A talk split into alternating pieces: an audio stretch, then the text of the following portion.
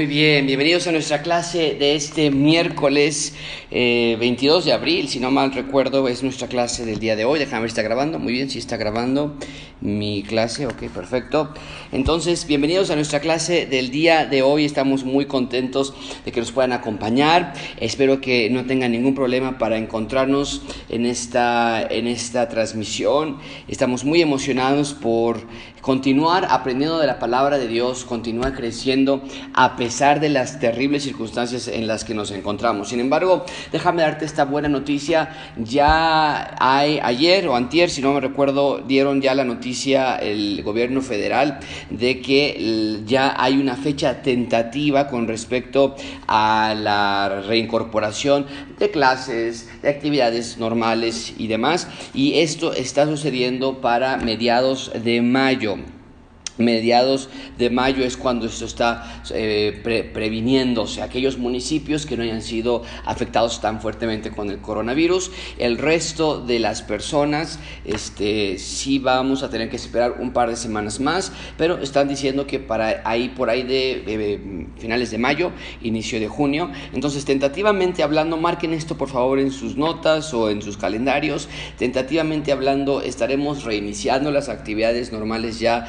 aquí cuando el gobierno nos diga que es algo prudente de hacer, pero por lo mientras ahorita nos están diciendo que por ahí de eh, mediados de, de, finales de mayo vamos a estar abriendo. Entonces nosotros queremos ser prudentes, pero esperamos que por ahí de mediados de junio eh, o la tercera semana de junio podamos abrir ya nuestras instalaciones de nuevo, que sea seguro, que sea algo que las personas están cómodas, no se sientan que es peligroso estar juntos.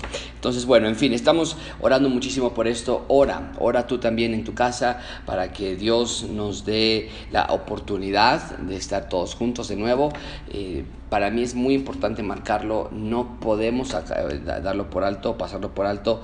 Es serio, lo que está pasando es verdad y no es normal, no es normal que esté sucediendo de esta manera. Entonces, bueno, estamos ahí eh, esperándola en, la, soberanía de Dios, pero vean que no es normal que estamos reunidos de manera virtual es necesario estar juntos en comunidad. Lo hacemos, lo estamos tratando de hacer por Google Duo, lo estamos tratando de hacer por medio de estas interacciones virtuales, pero no es normal y no es lo, saludable para una iglesia en un periodo prolongado. Entonces, viéndolo desde esa perspectiva, yo creo que muchos de nosotros sí tenemos que decir a Dios, Dios, ayúdame a tener un deseo por la palabra de Dios y un deseo por la iglesia, por asistir y congregarnos, estar en comunidad. Yo creo que es algo que todos tenemos que hacer. Bueno, tenemos un buen grupo de personas, ya aquí veo en Facebook se está reuniendo bien y en YouTube no tengo acceso a YouTube, pero bueno, por ahí deben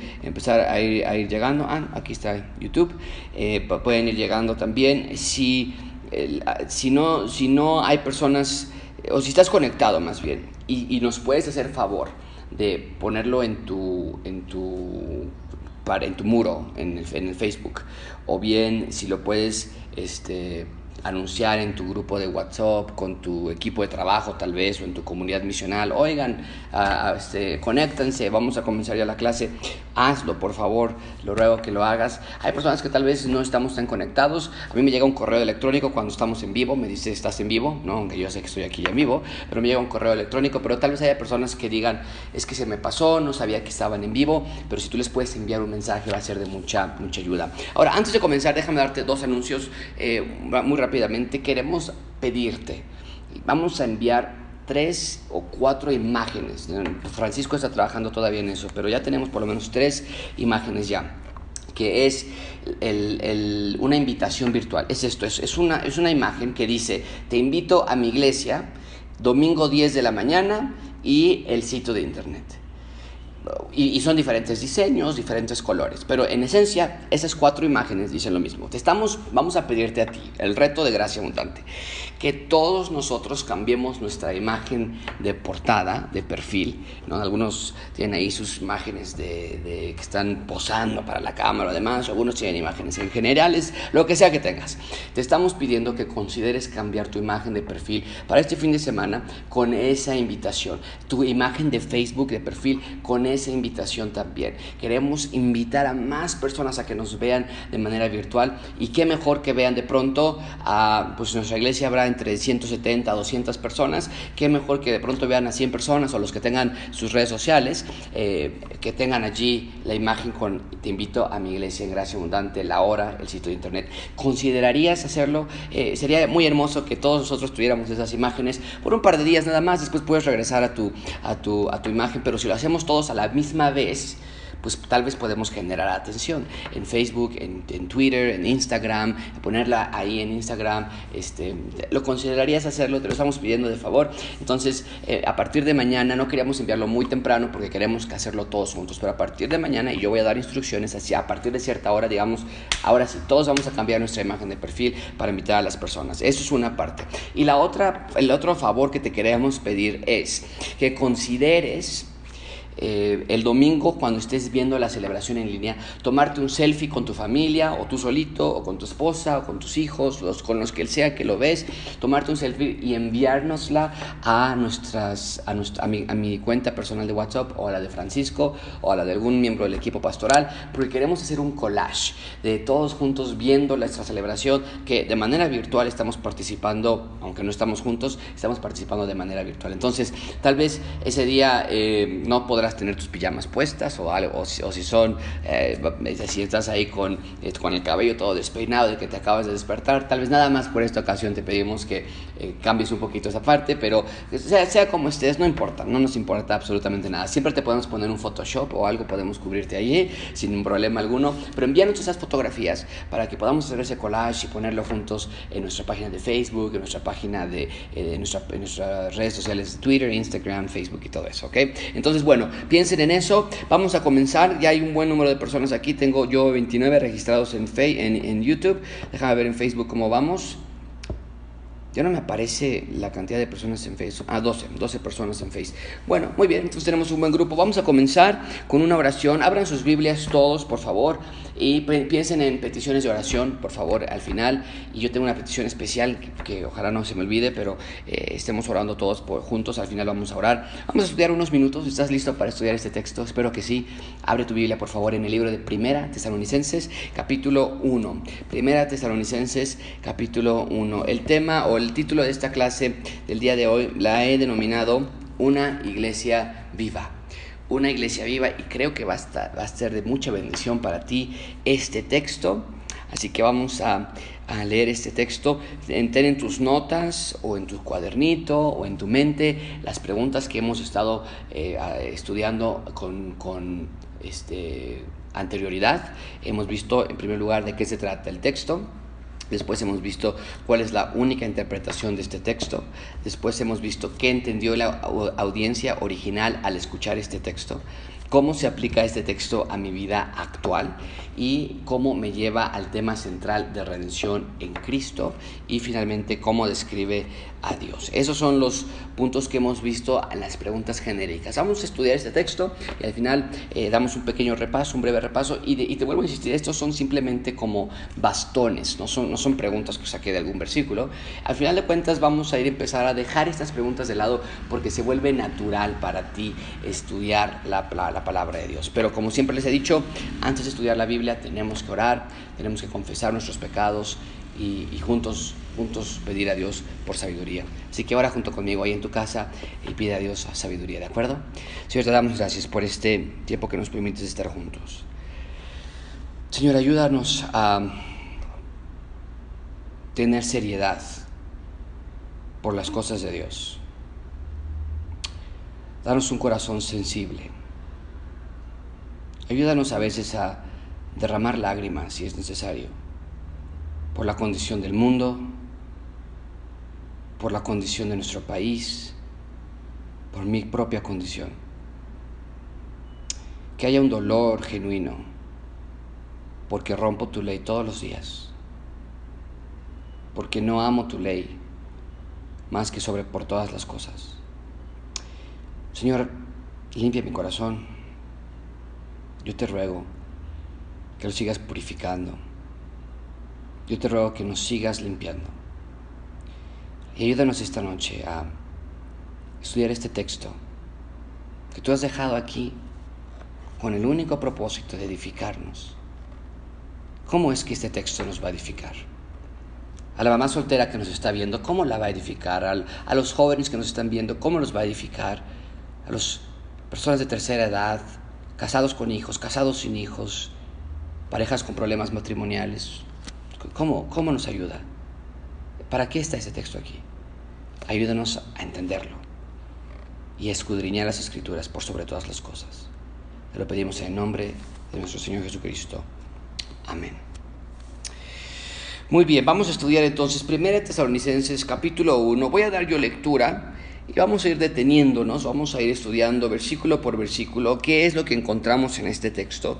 Pablo escribe a esta iglesia, una gran iglesia, por cierto, y vamos a ir estudiándolo con pecadores, con, con personas difíciles eh, con, dificultades, como cualquier otra iglesia, no es una iglesia diferente a la nuestra, pero sí es una iglesia que deja precedentes para nosotros. Vean conmigo, en primer lugar, versículo 1. abre la, la, escritura con el versículo 1 y dice Pablo, Pablo, Silvano y Timoteo, a la iglesia de los, de los tesalonicenses, en Dios Padre y en el Señor Jesucristo. Marca entonces tus notas, de entrada ya vemos una una oración trinitaria. Es que esta iglesia se encuentra localizada en Dios Padre y en el Señor Jesucristo. No es que está en Dios Padre a la izquierda, en Dios, en Dios, en el Señor Jesucristo a la derecha, está dentro de Dios con su parte trinitaria, Dios Padre y Dios Hijo. Y dice aquí Pablo, escribe esta iglesia, escribe a esta iglesia que está en Dios Padre y en el Señor Jesucristo un gran pensamiento, que tú y yo estamos en Dios a través de Dios Hijo. Y podríamos rascar y rascar y, ver esa, esa voluntad de Dios soberana desde los inicios de los tiempos, desde antes de los inicios de los tiempos, de enviar a Dios Hijo a rescatarnos. Qué gran versículo con el que Pablo abre, qué gran pensamiento, que yo podría quedarme aquí por unos 10 o 15 minutos más pensando, analizando, agradeciendo a Dios, pidiendo a Dios que me siga purificando y más hambre por Él, más unidad, así como Él y Dios son uno, oró Dios, así nosotros debemos ser uno también. Eh, con esto yo podría ah, pensar y pensar, a veces no tienes que leer grandes cantidades para estar un tiempo eh, meditando en la palabra de Dios. Pero vamos a avanzar nosotros. Dice entonces a Dios, está, esta iglesia está en Dios Padre y en el Señor Jesucristo. Dice Pablo, gracia y paz sean a vosotros de Dios nuestro Padre y del Señor Jesucristo. Versículo 2 dice, damos siempre gracias, Pablo, Silvano y Timoteo, estos colaboradores de Pablo, damos siempre gracias a Dios por todos vosotros, haciendo memoria de vosotros en nuestras oraciones. Déjame compartir esto contigo. Estoy leyendo un libro de Donald Carson que se llama La oración. Y Dios ha trabajado en mi corazón estos días para darme cuenta lo tanto que he y que estoy eh, ignorando el poder de la oración. Yo no tengo como tal una lista de oración. Yo tenemos un programa en la computadora donde podemos ver todos sus nombres, trato de orar por ustedes, trato de recordarlos, pero no tengo algo escrito, no tengo una, un documento, algo en la computadora, o no tengo algo en un cuaderno donde puedo poner todas mis peticiones de oración y ver cómo Dios va orando. Dios ha trabajado, está trabajando conmigo en esa parte me está llamando la atención a tomar la oración comunal mucho más seriamente, más estructuradamente. Y te quiero invitar a que hagas lo mismo, porque una iglesia viva, dice Pablo, es una iglesia que está orando los unos por los otros. Pablo estaba orando por ellos todos los días. Y qué gran pensamiento de ir hacia Cristo, intercediendo por otros. A veces asistimos al trono de la gracia nada más para pedir por nosotros. Pero Pablo dice, todos los días me acuerdo de ustedes. Qué gran característica de tener en el caso de Pablo. Versículo 3. Acordándonos sin cesar delante del Dios y Padre nuestro de la obra de vuestra fe, del trabajo de vuestro amor y de vuestra constancia en la esperanza de nuestro Señor, en nuestro Señor Jesucristo. Ahora, mucha atención con versículo 3. El versículo 3 nos da la, el bosquejo de todo este texto, del versículo, del versículo 1 al versículo 10. Nos dice, la obra de vuestra fe, esto hace referencia a cuando creyeron en fe en el Señor Jesucristo. El trabajo de vuestro amor, esto hace referencia a lo que está sucediendo hoy. Y, el final del versículo 3 dice, y de vuestra constancia en la esperanza en nuestro Señor Jesucristo. Esto hace referencia al futuro. Entonces, en estos 10 versículos ya podemos ver que Pablo nos está haciendo referencia. Me acuerdo todos los días y doy gracias a ustedes por en mis oraciones por lo que ha sucedido, por lo que está sucediendo y por lo que aún ha de suceder que ustedes esperan ansiosamente, que es la venida del Señor Jesucristo, la esperanza bienaventurada. Y ahora lo va a empezar a desarrollar. ¿Cómo es que esto? ¿A qué te refieres, Pablo, con lo del pasado? La obra de vuestra fe. ¿A qué te refieres con eso? Versículo 4. Dice, ah, bueno, porque conocemos, hermanos amados, de Dios, vuestra elección. ¿Qué es lo que conocen? Versículo 5 que nuestro evangelio, cuando está diciendo de nuestro evangelio, no es que está hablando de algo posesivo, es mío, sino que cuando les compartimos el evangelio a ustedes, no llegó a vosotros en palabras solamente, sino también en poder llegó en el Espíritu Santo y llegó en plena certidumbre. Mucha atención con esto. Hay dos formas de recibir el Evangelio. Según el inicio del capítulo 5 nos dice que el Evangelio puede que llegue nada más en palabras. ¿Qué quiere decir esto?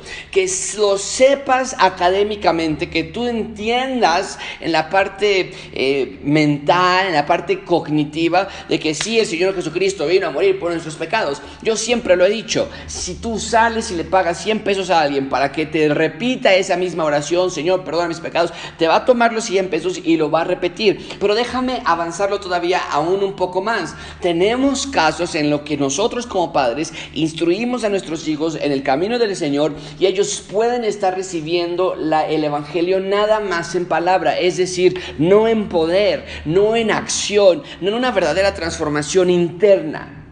Y eso es un gran peligro, un gran peligro. Y es nuestra labor, en el caso que yo te acabo de poner, de como padres, estar en oración continua por la salvación verdadera de nuestros hijos y ayudarles a comprender que no son salvos aún si es que no son salvos aún. Pero a veces tenemos a los niños de dos años que hacen oración por la comida. Adelante, yo no tengo ningún problema, se ve tiernísimo, pero que no piensen ellos que ya son cristianos por algo así. Y mucho menos que pienses tú que ya se van a ir a la ciudad celestial cuando ellos mueran y cuando Jesucristo regrese y, sale todo. Nada más porque ellos hacen una oración antes de comer. Entonces, tengamos cuidado con eso. Pero déjame ponerlo ahora en tu vida. ¿Cómo llegó el Evangelio a ti? ¿En palabras solamente? Es decir, hueco. ¿O llegó con poder? ¿O llegó en el Espíritu Santo? O llegó en plena certidumbre, que tú dices, yo sé que el Evangelio llegó a mi vida. ¿Por qué? Vean conmigo versículo, el final del versículo 5. Como bien sabéis, ¿cuáles fuimos entre vosotros por amor de vosotros? Versículo 6. Y vosotros vinisteis a ser imitadores de nosotros y del Señor recibiendo la palabra en medio de gran tribulación con gozo del Espíritu Santo. Es eso lo que hicieron en el pasado. Recibieron la palabra y nos dice el texto, versículo 6, se convirtieron en imitadores de nosotros y del Señor. Esta es la recepción del Evangelio de la que nosotros escuchamos en Mateo capítulo 5. Perdón, Mateo capítulo 13. El sembrador salió a sembrar y parte de la semilla cayó en tres diferentes clases de tierra en donde una se secó, en donde la otra no tuvo raíz, en donde en la tercera eh, los afanes de este mundo, los deseos de este siglo ahogaron la semilla, pero la cuarta clase de tierra Era buena tierra y produjo fruto a 30, 60 y a 100 por uno. ¿Qué está diciendo el Señor Jesucristo? Que hay ocasiones en las que el Evangelio llega, como en esa segunda tierra, en Mateo 13, la parábola del sembrador y la semilla, donde aparentemente sí da resultado, pero realmente no es nada, no hay profundidad. Y Pablo está diciendo, ustedes fueron esa cuarta tierra, recibieron la palabra, y se implantó en su corazón, hizo un cambio en su mente, hizo un cambio en su vida y entonces empezaron a imitarnos está hablando Pablo del efecto de su fe en el pasado. Qué gran ejemplo. Esto no significa que nunca hayan tenido resbalones. ¿eh? Esto no significa que siempre entonces ya son perfectos. Pero hay algo en el Evangelio que tú sabes que cuando llegó a tu vida te transformó, trastornó tus deseos del mundo, de la carne, a deseos ahora de Dios. Y si no ha sucedido eso en tu vida, amigo, si lo único que tú has experimentado es una, un shock de emoción, me temo que es muy superficial esa entrada del Evangelio. Si no ha habido un momento en tu vida donde te, has comprometido a seguir a Dios, donde has renunciado a todo por seguir al Señor Jesucristo, niño, joven, adulto o anciano por igual, hoy es el día en que allí donde estás, te pongas de rodillas, físicamente tal vez, pero definitivamente espiritualmente dentro de ti, y le pidas a Dios misericordia mientras ésta puede ser aún hallada. Vean conmigo versículo 6. Vosotros vinisteis a ser imitadores de nosotros y del Señor, recibiendo la palabra en medio de gran tribulación, con gozo del Espíritu Santo. Nota la manera en la que recibieron el, el Evangelio, con gozo en medio de gran tribulación. Y estas dos circunstancias corren opuestas una a la otra, son polos que se oponen en nuestra característica manera de pensar. Nosotros no podemos tener gozo cuando hay tribulación. No, Josué, no se puede. Pero aquí nos está diciendo Pablo que el Evangelio llegó a tal grado que derrumbó esa coyuntura que derrumbó, que derrumbó esa paradoja. Y dijo, no, no, no, no, no, el mundo del el hombre natural no puede ver las cosas de Dios de tal manera que el hombre natural no puede tener gozo en medio de las, de las, de las tribulaciones, se opone y no puede. Si hay tribulaciones, entonces no hay gozo, si hay gozo es porque no hay tribulaciones, pero el Evangelio viene a transformar esa ideología, a levantar nuestro rostro, a ver hacia las cosas celestiales de tal manera que ahora sí podemos tener gozo, aún en medio de las tribulaciones. Qué gran lección la de los tesalonicenses. Qué gran lección. Yo quiero tener esta clase de gozo. Nunca voy a olvidar una mañana que, una tarde que íbamos hacia una iglesia, en nuestra camioneta que nos habían regalado por primera vez estábamos levantando fondos para venir a México y nos regalaron esta camioneta, literalmente una, una camioneta usada, ya viejita, pero era nuestra. Y estábamos hacia, hacia la iglesia, eran eh, un par de horas todavía de, andar hacia la, iglesia en la carretera y se nos ponchó la llanta. Y, nunca voy a olvidar el coraje que yo hice, porque estaba lloviendo, estábamos en, el camino y nos tuvimos que salir y, fue la primera vez que yo cambié una llanta este, solo, eh, pero nunca voy a olvidar el enojo. Y yo decía esto, ¿por qué me pasa esto? Si no ves que estamos yendo hacia la iglesia? Qué gran lección es esta de los tesalonicenses para darnos un golpe en nuestra mente carnal y despertar de la ideología, de la expectativa de que al ser humano Dios no lo debe tocar, de que el ser humano, porque ya somos de Dios, debemos estar exentos de cualquier prueba y tribulación. Excepto que el Señor Jesucristo no enseñó eso. En el mundo tendréis aflicción, pero confiad, yo he vencido al mundo. Y si a mí me han torturado y me han perseguido, ¿qué pueden esperar de ustedes? Porque el estudiante no es mayor que su maestro. Enseñó lo opuesto. Entonces, tengamos gozo en nuestras tribulaciones si el Evangelio realmente ha llegado a nuestras vidas. Y si no es así, si tú eres de los que está a regañadientes diciendo, pues ahí va otra del Dios, pero que hoy si, si estuviera aquí conmigo el Señor Jesucristo, yo sí le diría que por qué. Qué bueno que no lo puedo ver porque qué barbaridad de pensamiento estamos alojando en nuestra mente. Versículo 7. Entonces, eso fue lo que pasó en él cuando recibieron la fe. Recuerda, ya nos dio el bosquejo desde el versículo 3, pasado, presente, futuro. Ya nos dijo cómo recibieron, ya nos dijo qué empezaron a hacer y eso provoca cambios en el presente. Versículo 7 dice, por lo que sucedió en el pasado, ahora ustedes son ejemplo a todos los que están en Macedonia y de Acaya que también han creído, porque partiendo de vosotros ha sido divulgada la palabra del Señor, no nada más en Macedonia y en Acaya, sino que también en todo lugar vuestra fe en Dios se ha extendido, de modo que nosotros no tenemos necesidad de hablar, porque ellos mismos cuentan de nosotros la manera en que nos recibisteis y cómo os convertisteis de los ídolos a Dios para servir al Dios vivo y verdadero. Qué gran historia de transformación. Vamos a estudiarlo por partes otra vez. Déjame regresar otra vez a, versículo 7. Son ejemplo, versículo 7. Versículo 8. Se ha divulgado la palabra del Señor. E, es una, es una copa que está rebosando. No puedes callar de esta gran noticia. Son ejemplo. No nada más porque están yendo y dicen, a ver, ¿dónde están los seminaristas que se quieren sentar bajo nosotros? Tenemos un curso que les queremos impartir. Están siendo ejemplo con sus vidas. En todo lugar. Dice el versículo 8, se ha extendido su fe en Dios. Se ha extendido. Esto es Mateo capítulo 13 la palabra del sembrador y la, y la semilla da fruto a 30, a 60 y a 100 por uno.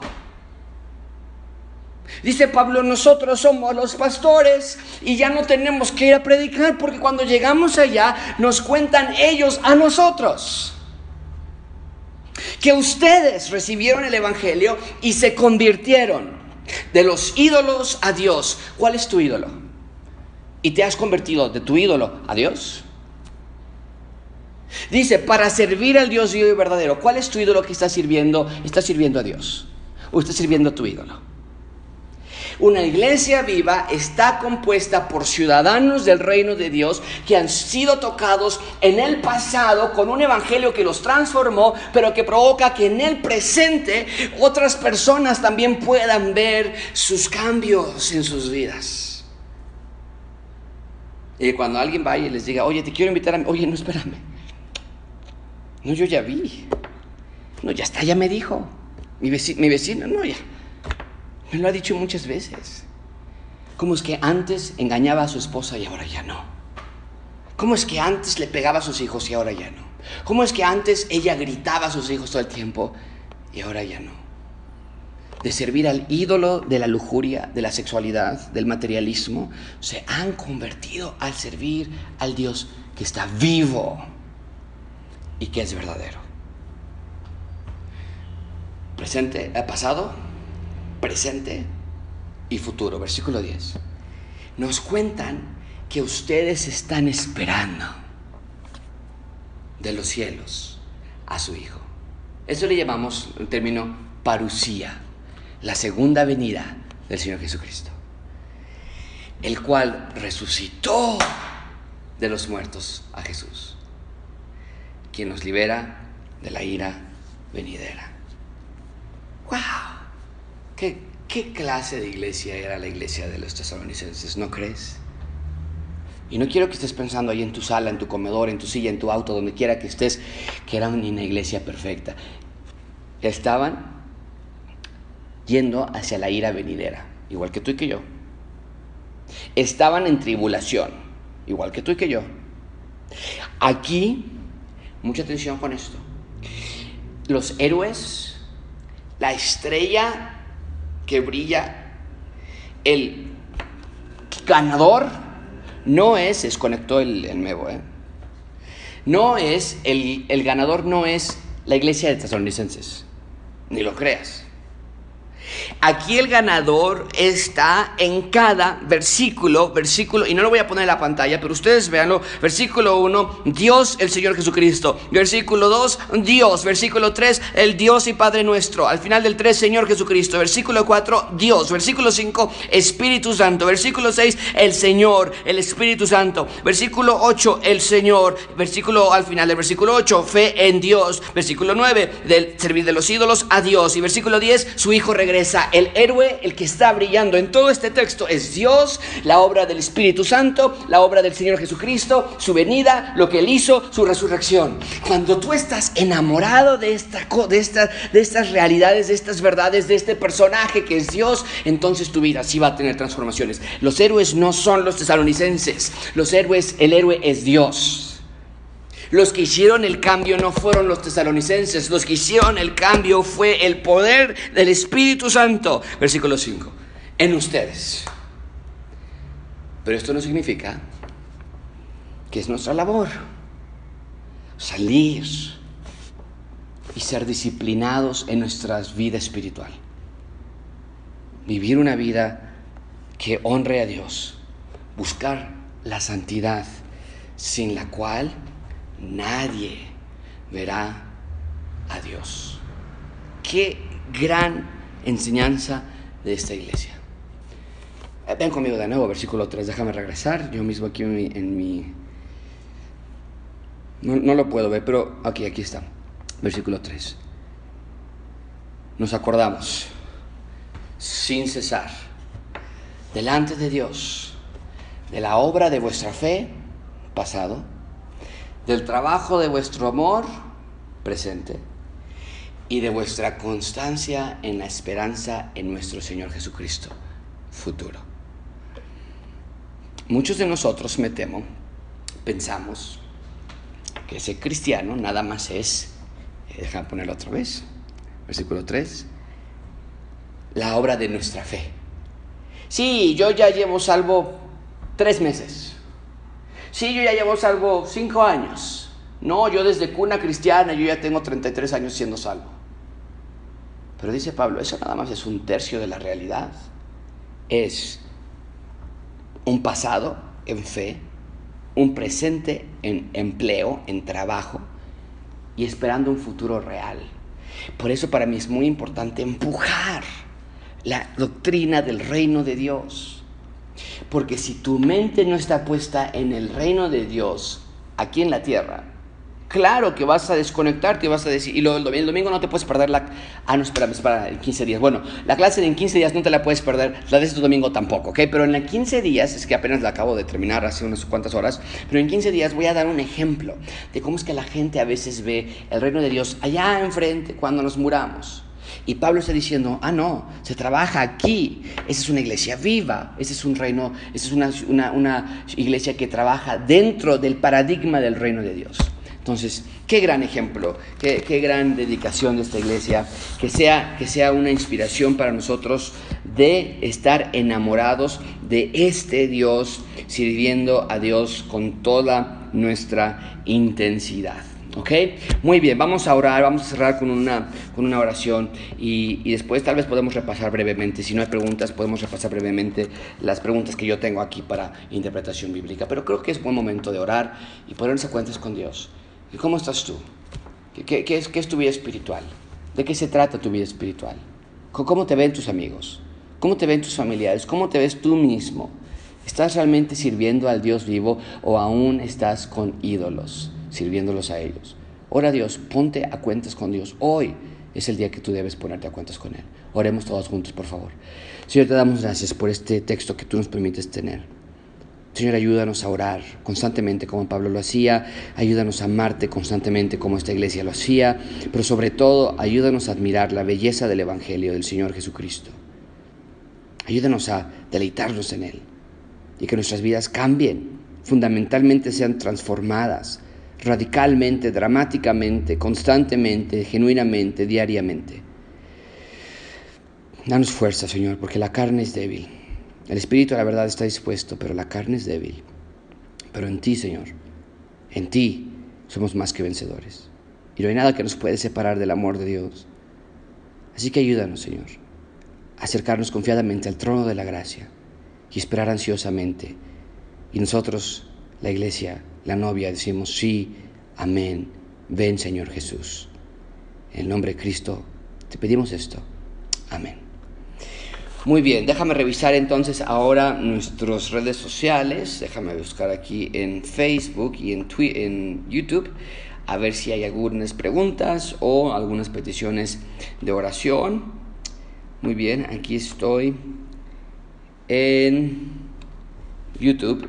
Okay, saludos a todas las personas que nos están viendo. Mi esposa me decía, oye, ¿por qué a veces saludas más a unos y a otros? Mira, lo trato de leer muy rápidamente, pero buena noche. Saludos a todos los que nos están viendo, que están aquí. Entonces, bueno, ¿alguna pregunta, alguna petición de oración? Déjame buscar aquí en Face. ¿Cómo estamos aquí en Facebook? Muy bien. Saludos a todos. Ahí está Alex Columba, Cristo Vive, me parece que si no mal recuerdo es eh, Leonel, Julie, saludos Julie, por favor, saludos Alina y Amanda, saludos por favor. Ok, ¿alguna pregunta? Me llegó una, creo, había ese minuto, déjame checar aquí, a ver si no desconecto. Ok, aquí una buena pregunta. Dice, eh, para un principiante, ¿cómo decirle con qué libro iniciar la lectura de la Biblia? Ok, eh, lo platicaba hace poquito con otra persona. Mi recomendación es leer el libro de Primera de Juan. Y el libro de Primera de Juan tiene cinco capítulos. Es un libro muy pequeño, pero que es de muchísima bendición y para alguien que está comenzando, vamos a llamarlo así, yo diría Primera de Juan es un excelente libro para comenzar a estudiarlo y de esta, de esta modalidad. El libro de Primera de Juan todos los días por un mes. Eso va a traer muchas preguntas, esto va a traer muchísima este, eh, claridad a, tu mente, eh, va a traer muchas respuestas acerca de la salvación, así que pide, eh, empieza con esa manera. Yo creo que es una buena manera de empezar. Con primera de Juan, una vez todos los días por un mes y con tus notas a tu lado. Van a empezar a salir preguntas. Y otra pregunta que me estás haciendo aquí es si una mujer puede ser pastora. Eh, déjame abrirte nada más primera los rápidamente es la respuesta es no. Eh, el libro de Pablo escribe a Tito y a Timoteo, lo hace a los dos, pero Pablo escribe los requisitos para aquellas personas que quieren ser obispos. Primera de Timoteo 3 dice, palabra fiel, si alguno en el obispado buena obra desea, pero es necesario, este es el requisito, que el obispo sea irreprensible, marido de una sola mujer. La connotación más obvia, más clara es que el pastor debe ser un hombre y que si va a estar casado o si va a estar en, una relación tiene que estar casado con una sola mujer. Esto quiere decir eh, no nada más que, que, no te puedes casar con tres o cuatro al mismo tiempo, sino que ah, está hablando acerca de ser casado con tu esposa y que ella sea tu mujer realmente, que haya una relación íntima de comunión, de matrimonio y que sea una, una relación verdadera, eh, eh, fructífera, amable, amorosa, bíblica. Esa es tu mujer, eres su hombre hay una relación verdadera. Génesis capítulo 2, van a ser una sola carne. Si no, bueno, entonces pues no estás casado, ¿no? Hay pastores solteros, desde luego que los hay. Pero está diciendo aquí, si va a haber un pastor, va a ser un hombre y tiene que estar casado con una sola mujer. Si es que, si es un pastor coqueto, si es un pastor que anda ahí de noviero, muy amigable, no puede ser así. Él está comprometido con su esposa. Y no nada más esto, vemos en toda la, Biblia eh, cada vez los líderes espirituales eran hombres con respecto a la función de pastor. Dios no pone a la mujer de lado. La mujer puede enseñar a otras mujeres, la mujer enseña a sus hijos, ella es la guarda de, los hijos porque es la que pasa más tiempo con ellos, a guiarlos en el Espíritu, en, en, las palabras del Espíritu Santo, a guiarlos en el Evangelio, ella enseña a otras mujeres más jóvenes, ella enseña en la iglesia con otras, ellas sirven, no hay, no hay ningún problema en eso, pero la función del pastor es de los hombres, es lo que Dios ha puesto ahí. Muy pocas ocasiones, de manera casi excepcional, es cuando una mujer está hablando acerca, eh, cuando una mujer está tomando una, una, posición de liderazgo. Hay algunas profetizas, desde luego que los hay, pero en general el patrón es con los hombres. Y hay otras varias razones y explicaciones, pero bueno, la más obvia, la más lógica es que Pablo dice, el pastor, por cierto, si va a estar casado, tiene que estar casado con una mujer. No dice, y la mujer tiene que ser eh, esposa de un solo hombre, ¿no? Podría ser ahí la, la, excepción. Bueno, dice, eh, pide oración por ah, Eric, Eric, López, vive en Tijuana y es seguidor de la muerte. Hay que orar por eh, todas las personas, desde luego aquellas personas todavía más que están sirviendo o están en relación con algo satánico, un ente malévolo. Ari, Ari nos pide, dice Antonia, hola Tony, buenas noches, ¿qué petición de oración por todos los misioneros del mundo. Por favor, estén orando muchísimo por todos los misioneros y más específicamente por Alejandro, por Juan, por Rodolfo y por Mark. Eh, platicaba con Mark hace ratito, Alex, yo platico con él, nuestra iglesia hija, Gracia Abundante en Guerrero, pero oren por ellos, oren por ellos y, y en estas circunstancias es algo complicado, estamos viendo cómo poder apoyarles, pero afortunadamente, gracias a Dios, todos se encuentran bien, no hay nada difícil todavía por allá, pero estemos orando por ellos de cualquier manera. ¿A qué se refiere Romanos 10, 9 y 10? Déjame a Romanos 10, 9 y 10. Romanos 10, 9 y 10 dice eh, que si confesares con tu boca que Jesús es el Señor y creyeres en tu corazón que Dios le levantó de los muertos, serás salvo porque con el corazón se cree para justicia, con la boca se confiesa para salvación. Está hablando acerca del proceso de salvación, Tommy. Eh, hay una realidad de que nosotros tenemos que admitir intelectualmente, cognitivamente, que Jesús es el Señor, versículo 9. Él es mi, rey, Él es mi amo, Él es mi todo. Y yo creo que Él le levantó de los muertos. Es esa parte cognitiva. Pero el corazón, dice, crees en tu corazón que Dios le levantó de los muertos. Hay una dualidad allí. No nada más se tiene que repetir ciertas oraciones, tiene que ser algo genuino, tiene que ser algo interno. El corazón se cree para justicia. Es, allí en donde, en donde la justificación toma lugar, en tu parte íntima. Pero la boca es la que expresa tu, tu lealtad al Dios. Dice, con la boca se confiesa para salvación. Y no es que hay dos procesos, ¿no? A ver, oye, yo no sé si soy salvo porque mi corazón ya lo hizo, pero mi boca como que no quiere. No, esto es de manera simultánea. Pero sí hay una realidad en la que nosotros confesamos y públicamente anunciamos nuestra fe a Dios. Y no importa lo que suceda, si nos dejan de hablar, si no se burlan de nosotros. Y esta es la parte del bautizo, que si no te has bautizado, y no estoy hablando a ti, Tommy, pero cualquier persona, si no se ha bautizado, Tienes que hacerlo, es un paso de obediencia. ¿ok? Muy buena pregunta. Gaby Anguiano, saludos ahora por nuestras autoridades, principalmente por nuestro gobernante, que tenga sabiduría y entendimiento en el Señor y por este país. Claro que sí, déjame ver en Facebook si hay algún tipo de comentario o algo. No, creo que no. Según yo no, ¿eh? pero déjame lo doy un refresh. Pero bueno, vamos a cerrar entonces. ah, ok, perfecto, aquí hay varias. Eh, petición por sabiduría por nuestras autoridades civiles, desde luego que sí. Eh, por las rodillas eh, de la hermana Mendiola, vamos a estar orando por eso.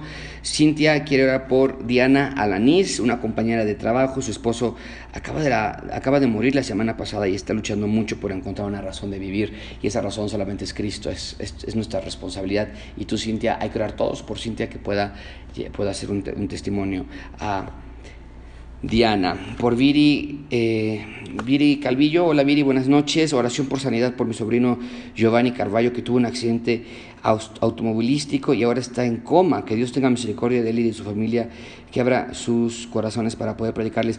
Eh, Viri, este es el sobrino que vino a nuestra iglesia un par de ocasiones, que se sentaba por ahí atrás, eh, no sé si nos puedas mandar un mensaje o aquí mismo, si es él, queremos estar todavía más cerca porque no lo hemos visto, ¿ok? Bueno, vamos a estar orando por, por estas partes, déjame ver si hay alguien más. Ok, vamos a, vamos a cerrar en oración todos juntos. Gracias por, por venir esta noche.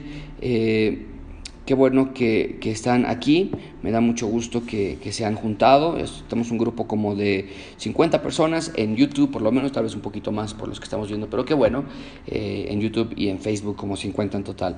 Vamos a estar orando todos juntos. Yo les quiero pedir oración especial por eh, Chuy y por Lupita, Lupita y, Jesús. Jesús no se ha sentido bien, entonces oren por él, que, que pronto pueda recobrar su fuerza háganle llegar sus mensajes. Si no tiene su, número, pídemelo por favor. Eh, lo acabamos de ver hoy, ¿no es cierto? Una iglesia que ora, que se preocupa los unos por los otros.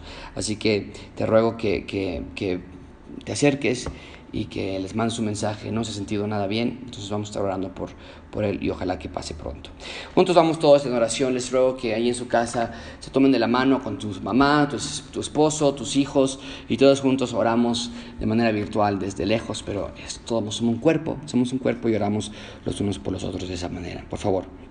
Señor, te damos gracias por tu, tu guía en nuestras vidas, por tu dirección. Somos débiles, caemos, pero Señor, tú tienes control. Tú tienes misericordia. Mis faltas son muchas, pero tu gracia es mayor. Ayúdanos a confiar en ti. Ayúdanos a obedecerte. Ayúdanos a leer la Biblia. Te lo ruego. Y te pido, Señor, que esta iglesia salga más fortalecida a través de esta dificultad que cuando entramos. Qué triste sería si no hay cambios verdaderos en nuestra vida. Señor, que esta pandemia nos haga ver que la vida es frágil. En cualquier momento todo cambia. Los planes para el 2020 eran tan diferentes para muchos de nosotros. Señor, nuestra vida realmente es como un vapor, efímera, rápida. Ayúdanos a evaluar nuestros días, en qué estamos invirtiéndonos. Y Señor, ayúdanos a ser una iglesia viva. Te lo pedimos en el nombre de Cristo Jesús. Amén. Muy bien, pues muchísimas gracias. Una última pregunta que salió aquí, no los vi. ¿Cómo vivir cambios positivos reales y no caer en el envanecimiento? Una muy buena pregunta. Los cambios reales, genuinos, no provocan envanecimiento. Eso lo provocas tú. Los cambios genuinos, tú lees tu Biblia, tú compartes el Evangelio, tú estás, estás viendo tu necesidad de un Salvador, provoca, mucha atención con esto, que lejos de creer que eres más, veas qué tanto te falta aún por llegar. Creo que era Juan Calvino que decía, entre más me acerco a la santidad de Dios, entre más yo crezco en mi santidad, más me doy cuenta de mi pecado. Que parecería, ¿cómo? Entre mejor te, te va, más te da. Claro. Entonces, el verdadero cambio que el Evangelio nos trae no provoca envanecimiento, porque provoca que el Evangelio nos enfrente con nuestra realidad. No soy yo, es el Señor Jesucristo. Y desde luego todos luchamos con esa parte del envanecimiento y que estamos creyendo que soberbia y demás. Pero eso debe ser mutilado, aniquilado de manera eh, instantánea cuando lo veamos en nuestras vidas. Es un pecado y el Evangelio nos debe hacer pedirle perdón a Dios por nuestros pecados. ¿Ok? Entonces, velo desde esa perspectiva. ¿Ok? Muy buena pregunta. Déjame ver si hay algo más aquí en Face antes de despedirme, porque a veces siento que algo más puede estar por ahí. Muy bueno. No, es un familiar de Miguel. Ok, qué bueno. Viri nos dijo que era un, familiar. Bueno, vamos a estar ahí orando por, por él de cualquier manera, desde luego. No quita nuestra oración, pero conocemos ahí otros sobrinos. Ok, pues vamos a estar despedidos con esto. Muchas gracias por venir esta noche.